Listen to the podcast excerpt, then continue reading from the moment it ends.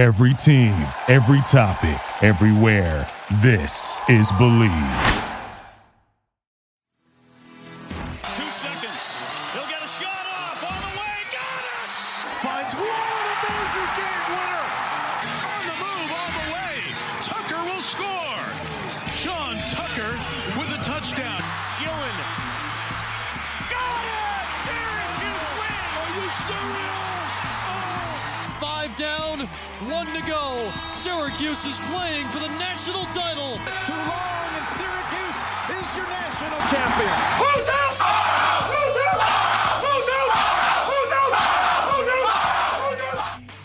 What's up, Syracuse fans? It's Mike McAllister from allsyracuse.com with episode 61 of the Bleav in Syracuse podcast presented by Bet Online and Hoffman Sausage Company.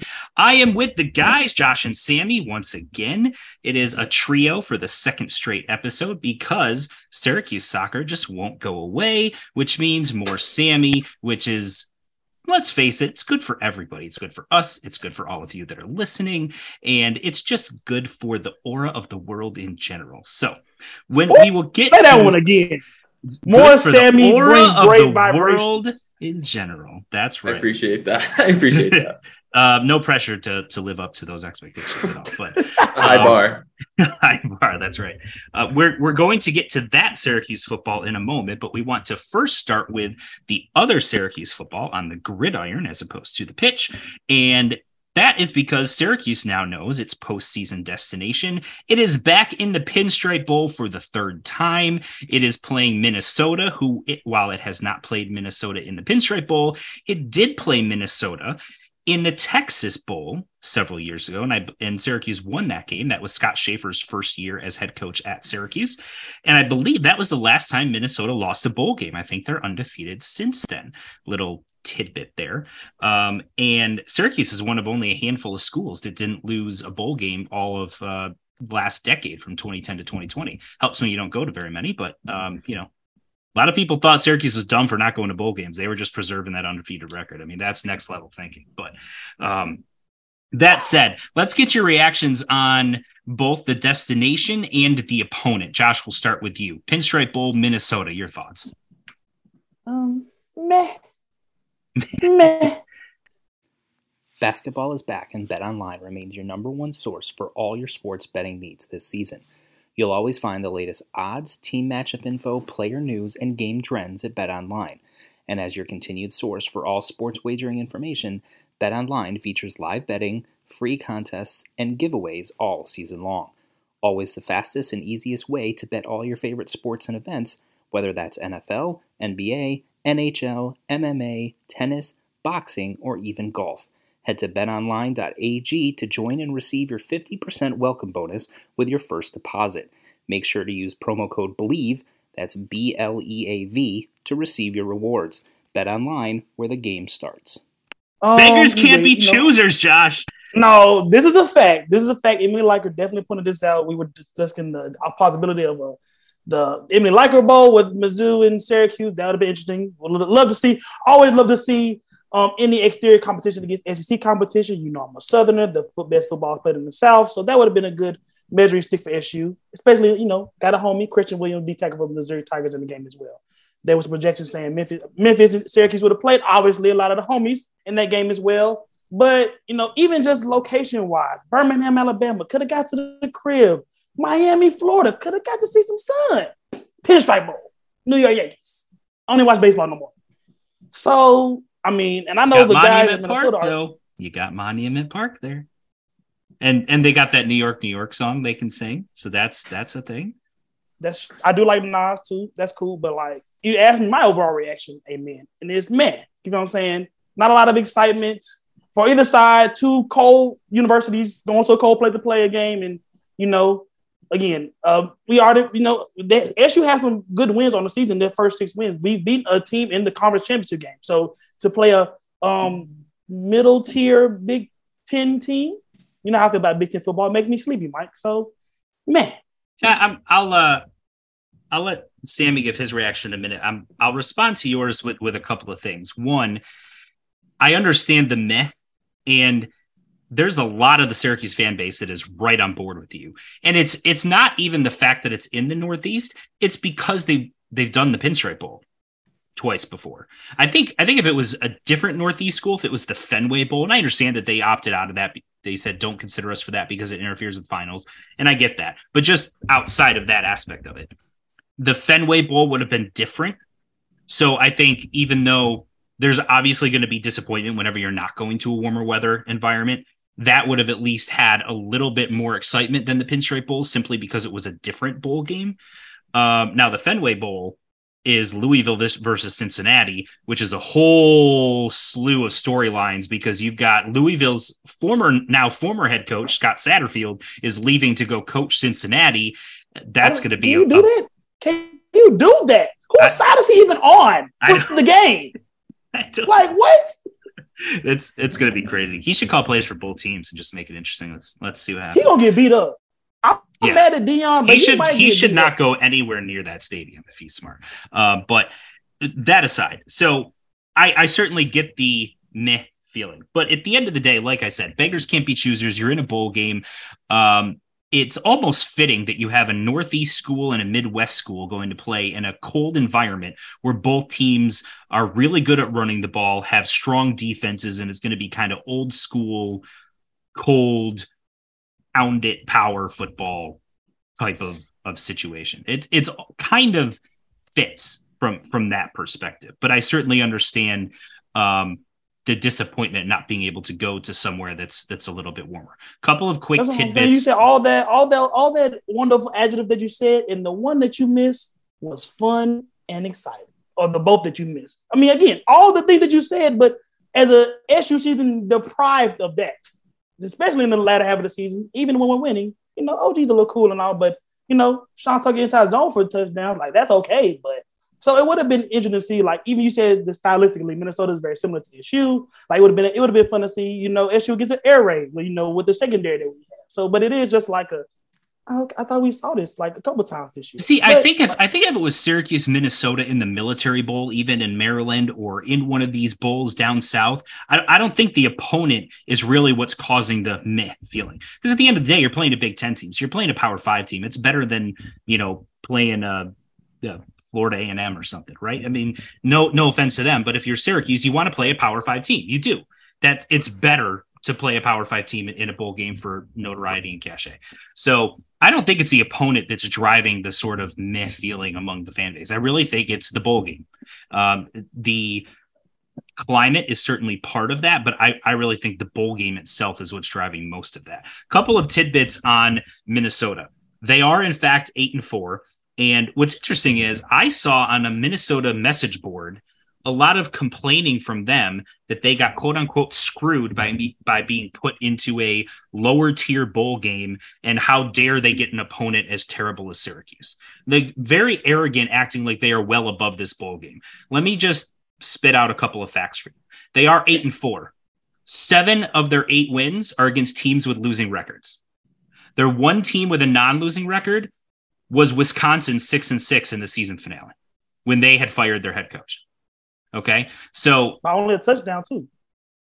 Right. They won by a touchdown. Um, the ranked teams or teams with winning records that they played, uh, the three ranked opponents that they played, I'm sorry, two ranked opponents that they played were um, Illinois and Penn State. They lost to Illinois by 12 and Penn State by 28. So they got blown out in both of those games, double digits. Um, they lost to the Purdue team that Syracuse beat at home they lost to Purdue at home by 10 points. Uh, the only other team that finished with a an above 500 record that they played was Iowa. They played Iowa at home in Minnesota and lost 13 to 10. They only scored 10 points in a game where their running back ran for 263 yards. They scored 10 points. It's tailgating season, and no one does it better than Hoffman's Sausage Company. Beer bratwurst, jalapeno cheddar sausage, kielbasa, and bun length chicken sausage. Add them to the menu with classic German Franks and snappy grillers, and fans will go wild. Proudly made in New York since 1879, when you bite into a Hoffman, you experience a little bit of upstate history. Taste tells. Hoffman is a proud partner of Syracuse University Athletics. So, listen, Minnesota's good. They have a good a good defense. They they played well on that side of the ball all season. Their running back Mohamed Ibrahim is is a stud. He ran for almost 1,600 yards and 19 touchdowns this year, averaged over five yards a carry. Uh, but their passing attack is blah. 10 touchdowns, nine interceptions on the season. I mean, it's it's not great. So they're very one dimensional. Uh, they're going to be favored in this game, but I think acting like Minnesota is above this bowl game is not looking at what their actual resume is. Their resume is they beat up on a lot of crap. Um, they they beat one bowl team all season. Um, you know, Syracuse beat four bowl teams. Syracuse has a better resume than than Minnesota does. If either team deserves to feel like this this bowl game is beneath them, and neither do, but Syracuse has more of an argument for that than Minnesota does. That said, uh, Sammy, we'll go to you for your reaction on the game and the opponent.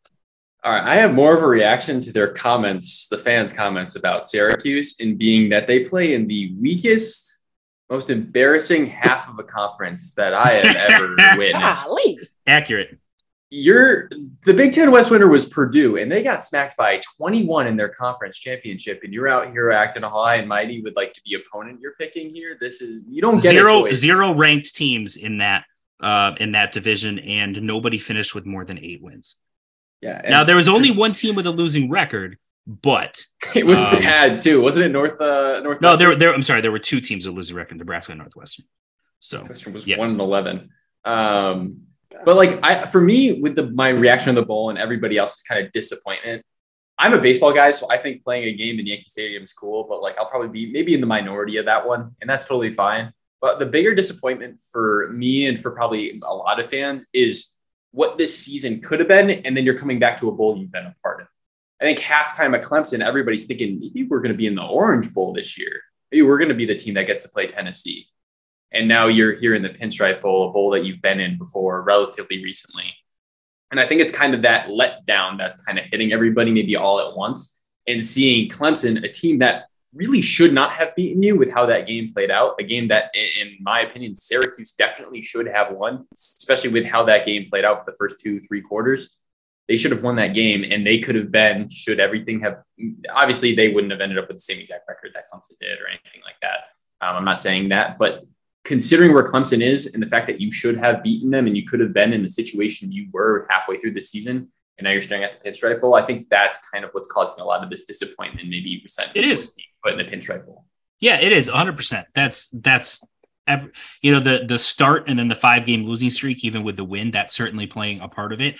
But again, I, I think it's you hit the nail on the head. It's the fact that they're going back to a bowl game that they've been to before, and it feels to some like a consolation prize. If you were at a bowl game, if again, if you were at the Fenway Bowl, um, I, I don't think that you have the same as much of this reaction. And to your point, watching a game in Yankee, a football game in Yankee Stadium is cool. I covered the last one they were there. It is cool. I'm a Red Sox fan. I, I mean, part of me felt really disgusting being in Yankee Stadium, but, um, but in, in all, in all seriousness, it's a beautiful stadium. It was they did a fantastic job with the venue with turning it into a football game and it was it was really fun to watch um, and prince tyson gulley just ran all over west virginia. It was doug marrone's last game as a head coach um, at syracuse.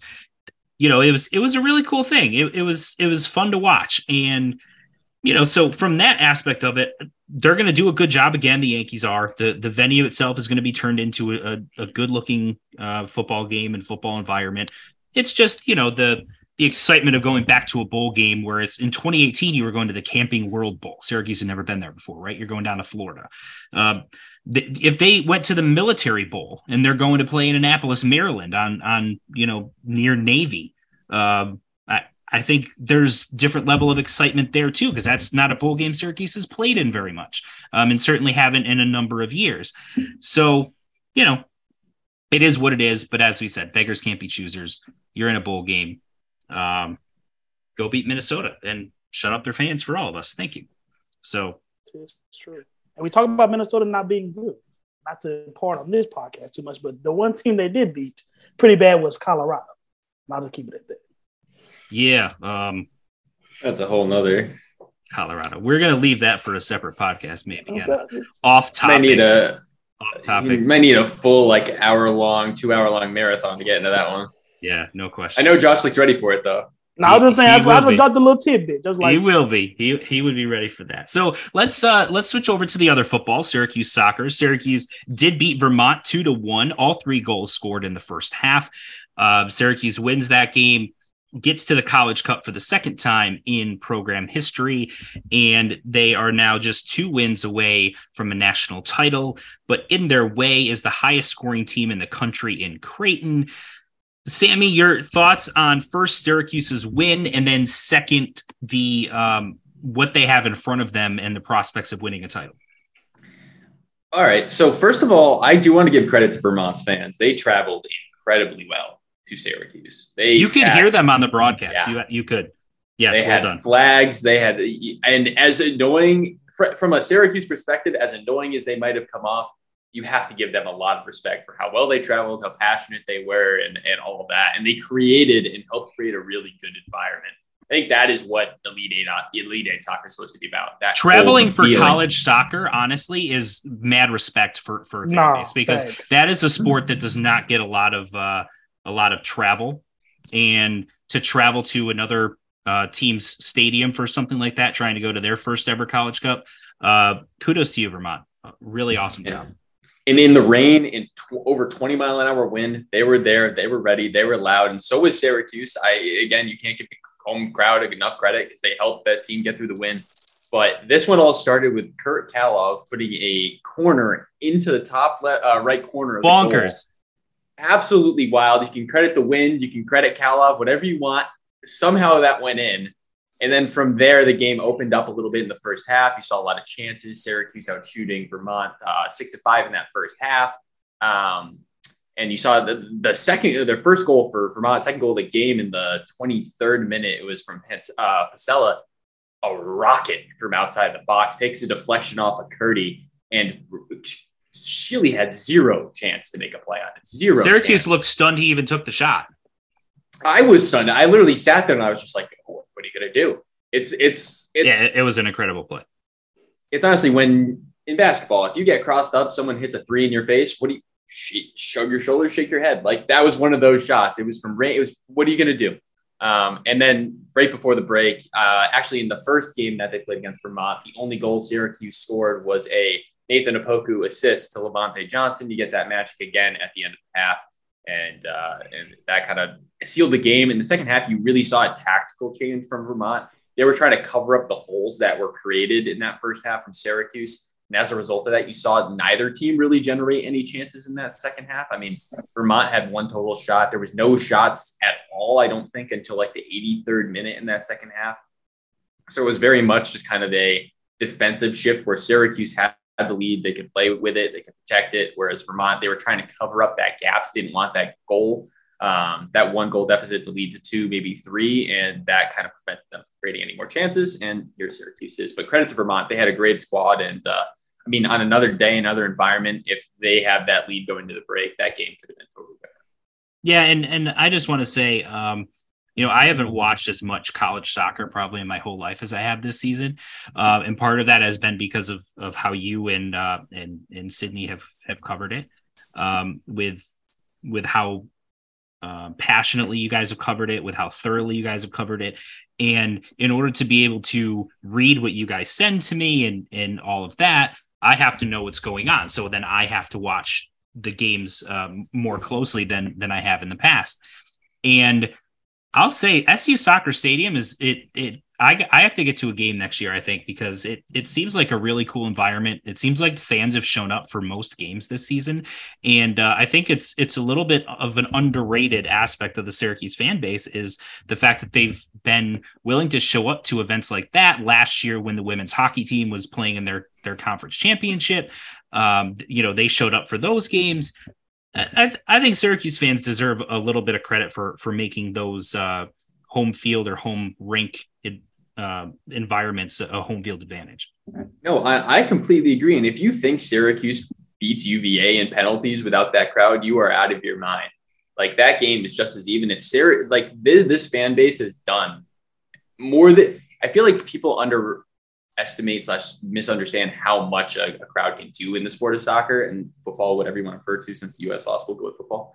Um, but like they make a big difference, and there's a reason why Coach McIntyre and a lot of the players are applauding the fans before and after the game. You saw McIntyre literally standing on that sideline, just looking at the crowd before the game with a smile on his face, like appreciating the fact that 25 mile an hour winds, rain wasn't going to stop the support base, and they've really thrived off that this year. As great as they've been, the fans have been just as good, if not better.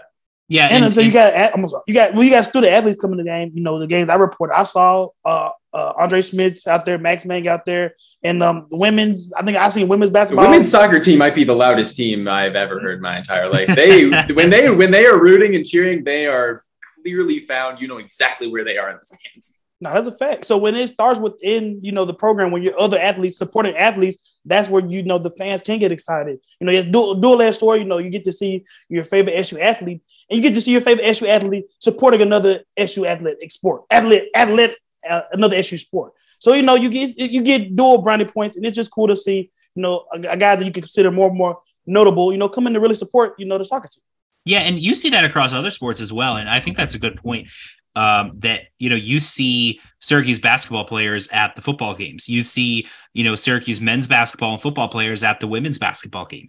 Um, you'll at the see hockey them, games. Yes, you'll see them at the hockey games. You'll see them come to the lacrosse games, especially you know some of the bigger games that, that they'll be playing. They always have uh, men's and women's lacrosse always have you know daunting schedules, but um, it's that's it's a cool thing to see. I'm sure it happens all across the country, but obviously you know we're here at Syracuse and this is this is what we see.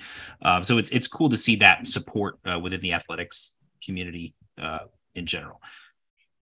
Before we transition over to basketball and get to that exciting finish that that Syracuse was able to pull off a win. Uh, with Syracuse soccer just two wins away from a title, they've got the highest scoring team in the country coming up in uh, the game before the title game, the semifinal game. Um, Creighton, highest scoring team in in men's NCAA men's soccer. And then if if Syracuse wins that game, they've got the winner of Pittsburgh and Indiana on the other side of the bracket. Interestingly, even though Pittsburgh is a conference opponent, Syracuse has not played them this year. So, what do you what are your uh, thoughts on Syracuse chances to not only beat Creighton but to win the whole thing and get their first ever national title in men's soccer?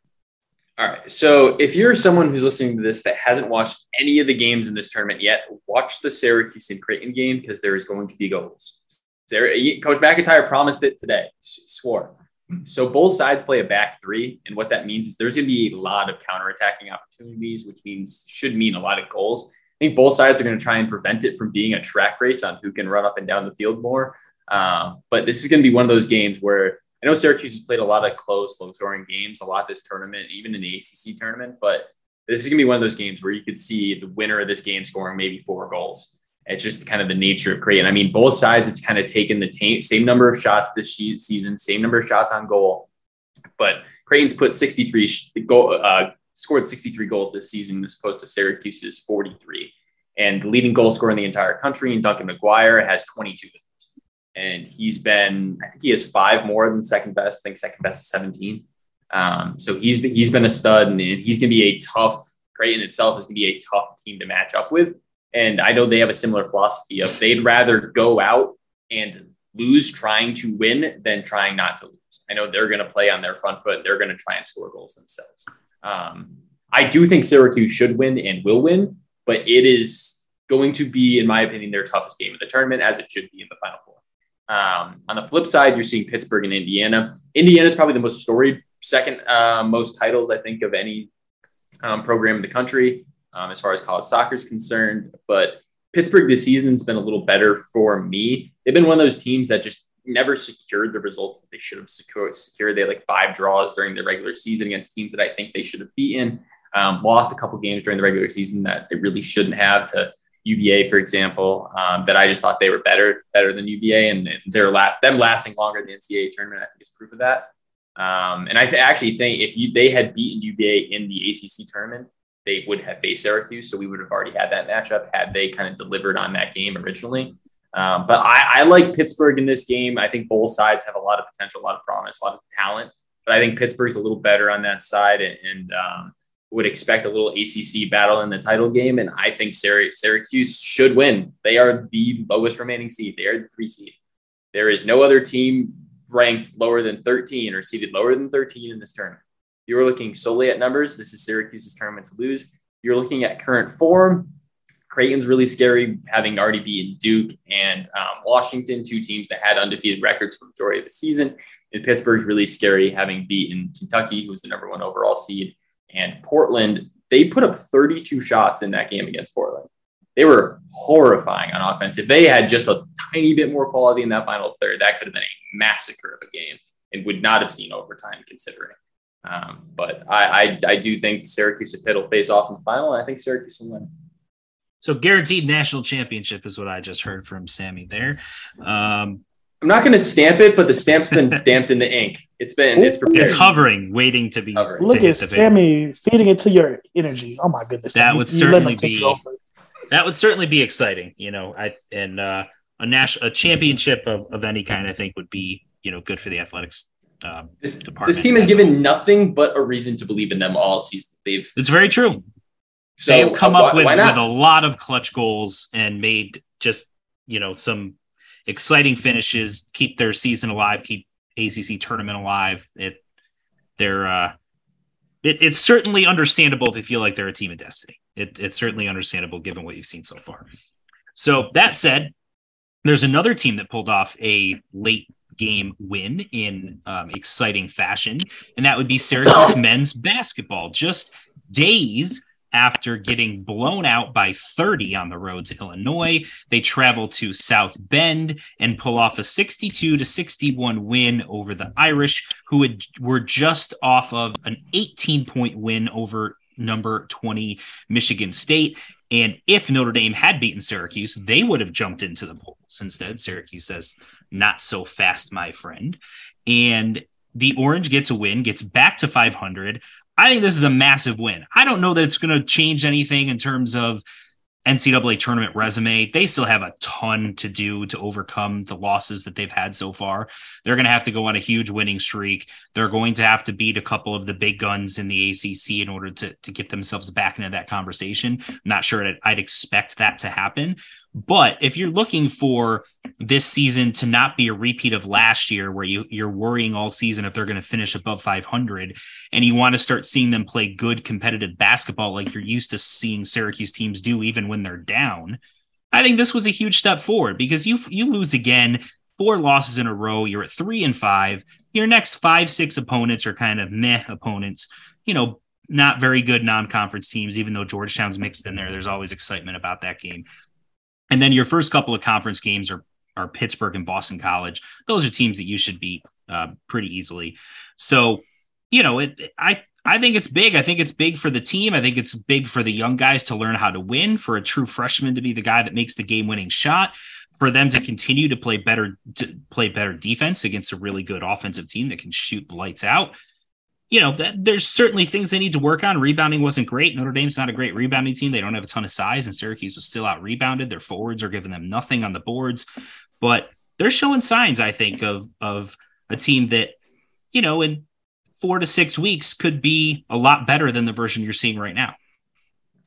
Honestly, I want to hear Josh first because I know he was a little pessimistic about the uh, the prospects of this team last week. So I want to I want to hear what Josh has to say before I chime in. I mean, no, uh, no. Big Mike said the best. This is definitely, uh, you know, it's only eight games into the season, but the biggest win and a massive win for you know SU basketball. And um, you know, Boeheim coach like it. You know, just looking at the stat sheet. Um, JT Justin Taylor got 30 minutes. John Bol Ajak got 18. JG 38 minutes at 38. Uh, Jesse got all 40, which is good for a big guy, especially if they had a foul trouble. Love that. Benny got 22 and Chris Bell got 10. And I think that he'll follow the rotation pretty soon because he's a great shooter that can't shoot. And those guys don't typically stay on the floor. So, you know, tightening the rotation up. Side got four minutes, but that doesn't really count. So he seemed to have established his six or seven guys that he's really willing to go to war with. Those are definitely in the How about John Bol Ajak in that group, by the way? No, literally.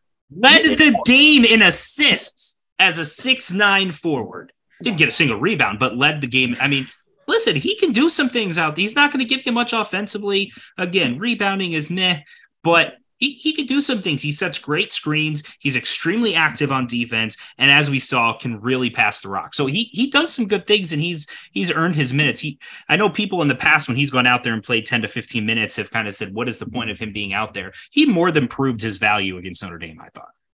No, that's yeah. a fact, and it's like you you look at a lot of guys on this roster. You, not, you had a a, a, a you had a lot of guys in your freshman recruiting class, but you don't have a lot of talent on this roster, frankly. So any contributions you can get from anywhere are greatly appreciated. Um, you got to shoot better than 16% from three. Joe Girard yep. is definitely not out of his shooting slump per se, but he made some big shots, got 20 points on the board. Always good as a hooper to see that.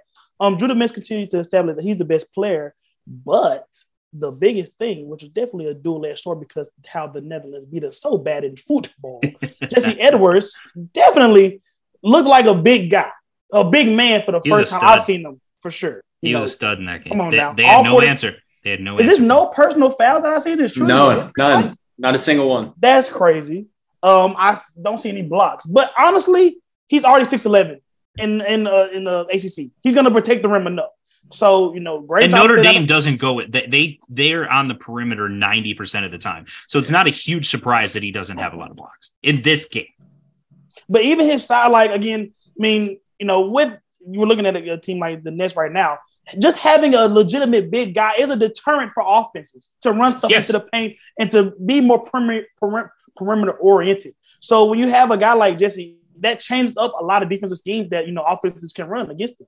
So you know it's encouraging to see him, you know, be out there and being impactful for an entire 40 minutes. When especially me and you and Mike have talked about, you know, and Benny's still doing it, but Jesse's, you know, not love, but uh, uh, inability to stay locked in for 40 minutes. So see him stay locked in for 40 minutes, you know, be the best player on the court and, you know, really lead this team to victory as a senior is, you know, kind of what we've been asking for. You're, you're older veteran guys to play like older veteran guys.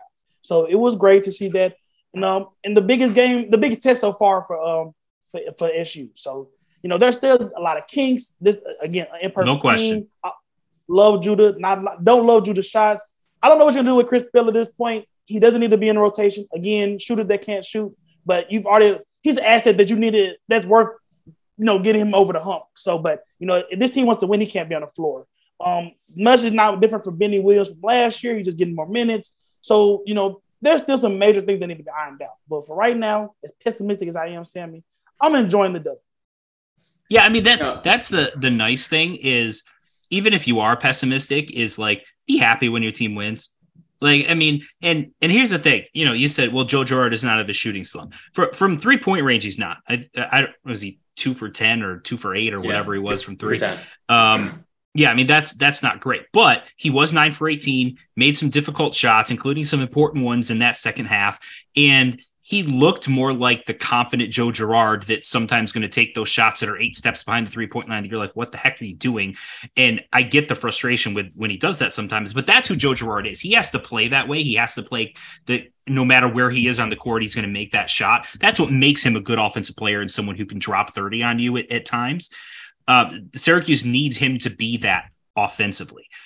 The other part of it is he had two steals that he turned into wide open transition layups in this game. He was better defensively than I've seen him in a long time. He was active.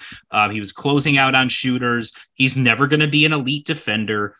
You're not expecting him to be that. But if he is what he was against Notre Dame as a defender, that's a, a guy that Syracuse can leave out on the floor. He can impact the game, and Syracuse can win with. Uh, the other positive things I saw uh, Justin Taylor continues to play well coming off the bench, made a couple of, of big shots, rebounds the ball well, uh, whether you put him at the two or the three. Um, John Bol Ajak, as I said, made some good plays. But you know they they need more from uh, from Symir Torrence. Uh, there's no question about that. They need more from him when he does come on the floor. Uh, Judah's got to be better with his shot selection, as you said. That that's been an issue at times. Um, and they need their forwards to rebound. I mean, Chris Bell and John Bol Ajak combined for, and Benny uh, Benny Williams, the three of them combined for two rebounds. I mean, that's that can't happen. They were all especially, bells. especially, yeah, they were both of them were were bells, uh, which is shocking because I think it was the first game he had more than one. Um, so far this season. But uh, and Benny Williams is the most surprising because he has proven that when he wants to and his and his head is right, he can attack the glass and be a, a, factor on the board. So the fact that he's not getting any, I think it's a mental thing is more than it is a skill thing. But yeah, I, I think there were a lot. That line for this game: two points, zero turnovers, zero blocks, zero steals, one assist, zero rebounds. Cardio. Not great. Twenty-two minutes. 22 cardio minutes. in 22 minutes. That's the yeah. cardio part. A lot of running. So yes. yeah. That's, yeah, I mean he's he's still up and down. He's still searching for consistency. There's no question. But overall, I take this game as a positive. Um, you know, be, because you beat a good team on the road. Um, you beat a team that was a really good three point shooting team, and it's defensively where I'm I continue to be encouraged about what this team can be because it's the second straight time that you've held a good offensive team well below their season average in points, below their normal shooting percentage, below their normal three point shooting percentage, and you know the the reputation with the zone is you can't play it nowadays because teams have too many shooters. Well, that's what Notre Dame is. They're a team full of shooters, and Syracuse played good defense against them. They didn't. They gave them a bunch of open shots early. They made adjustments. Notre Dame started six for nine from three, and they finished five for their last twenty-four. That's how the zone is supposed to work, and I think they've got the athletes to be able to cover um, and and prevent a lot of those open looks that we've seen in the last couple of years. The biggest key for them to really take it to the next level and be a team that can be not only great defensively, but be an elite defensive team that could win games against better teams, even without being great offensively, is they have to limit those good defense possessions so that the opposing offense is only getting one shot. You can't keep giving up offensive rebounds. That means Jesse Edwards needs more help. He can't be getting 16, 17 rebounds in a game and you lose the rebounding battle by seven. That I mean that if he dominates the boards like that, you should win the rebounding battle. Yeah, usually pretty fourteen good. of the thirty. He had half the rebounds. Yes, he did. Oh. It's he. So he needs more help, as we said, and it's got to come from the forwards. Um, go ahead, Sammy. I was going to say you have to give this team credit too for turning a almost 30 point loss against Illinois next game, getting a win in the ACC um, that's something that can't be understated. Like whether it's they don't have the quality that you'd want them to have this year, that's another thing. But the fact that they have the resilience, the mindset, the Coach Boeheim can at least rally them together, keep them organized, keep them focused to turn them around in what was an embarrassing loss to Illinois and dial them in. And then I'm going to get on my soapbox a little bit. I know you kind of did a little bit with JG3, but just as when you talk down on him when he struggles, you have to give him the praise when he does his thing. Yes. And again, two for 10 from three. Sure, you can improve on that, but that's better than 0 for 3 from the field, not taking chances. They didn't bring him in here to not. He was two for his last 25, and he went nine for 18 in this game.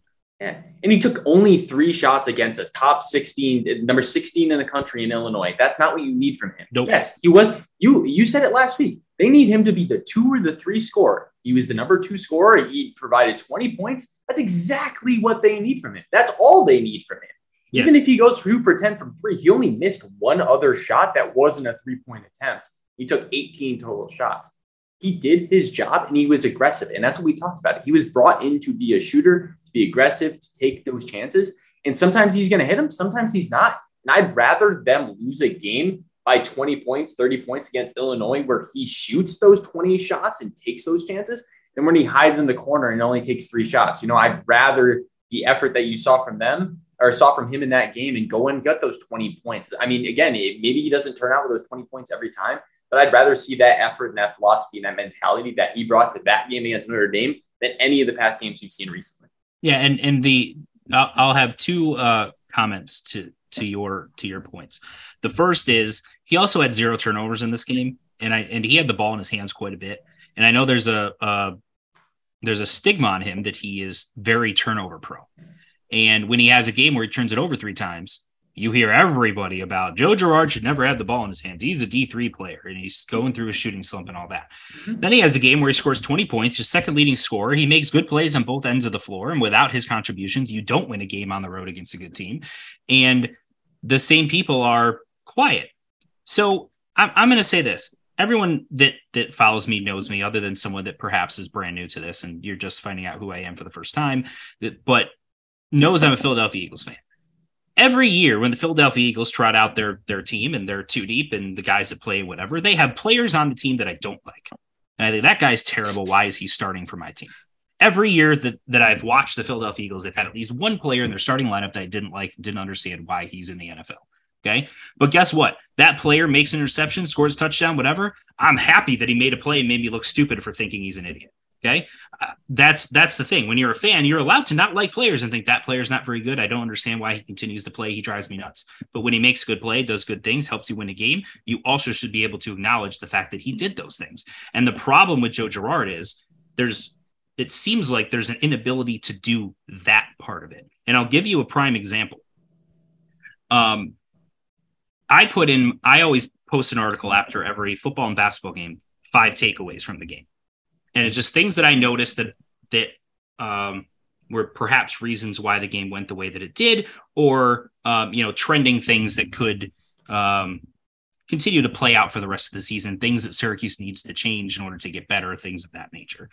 One of the things that I said was that Joe Girard played one of the best games defensively that I've seen him play, definitely this year, but one of the better games I've seen him play at Syracuse because, as I said earlier, he was active, he got out on shooters, and he made two terrific defensive plays where he created steals that led to wide open transition layups. In the game you win by one point, those four points are extremely important. So someone replied to me and said, if Joe Girard is making good defensive plays, it's only because the other team made mistakes. Well, that that's not you can't just say that. See, and that's the the problem when I when I went on a rant in, in the last episode that said we can't have reasonable discussions about Joe Girard, those types of comments are why. Because if you actually watch the game, in the first play, he was guarding somebody one on one.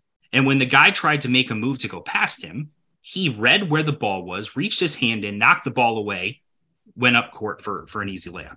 The second one, Notre Dame had passed the ball into their big in the high post. He comes over to help because the big isn't looking at him. And when the big tries to turn to then decide where he wants to distribute the ball, Girard knocks the ball out of his hands, grabs it, and runs up court.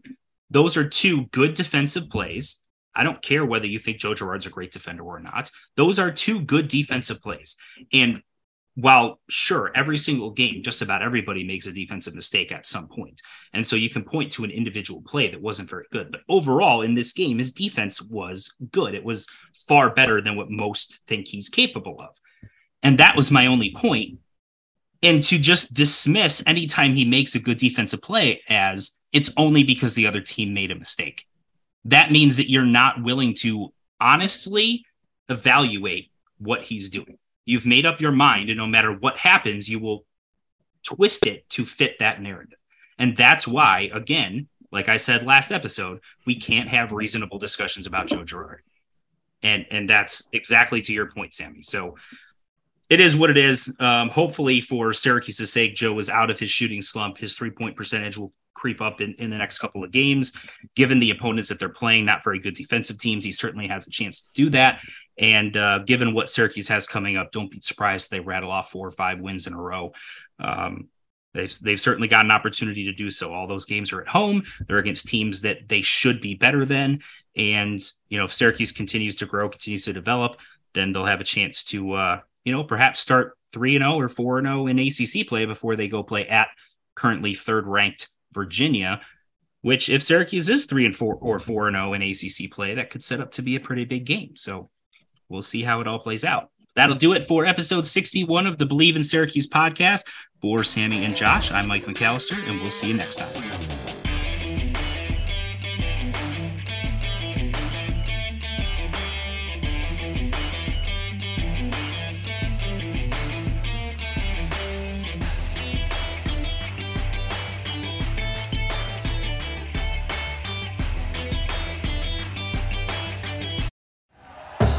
Thank you for listening to Bleav. You can show support to your host by subscribing to the show and giving us a five star rating on your preferred platform. Check us out at Bleav.com and search for B L E A V on YouTube.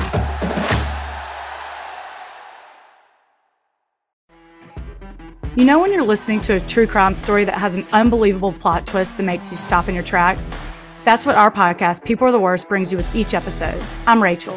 And I'm Rebecca. We're identical twins who love true crime cases that make you say, didn't see that coming, and we hate the people responsible for them.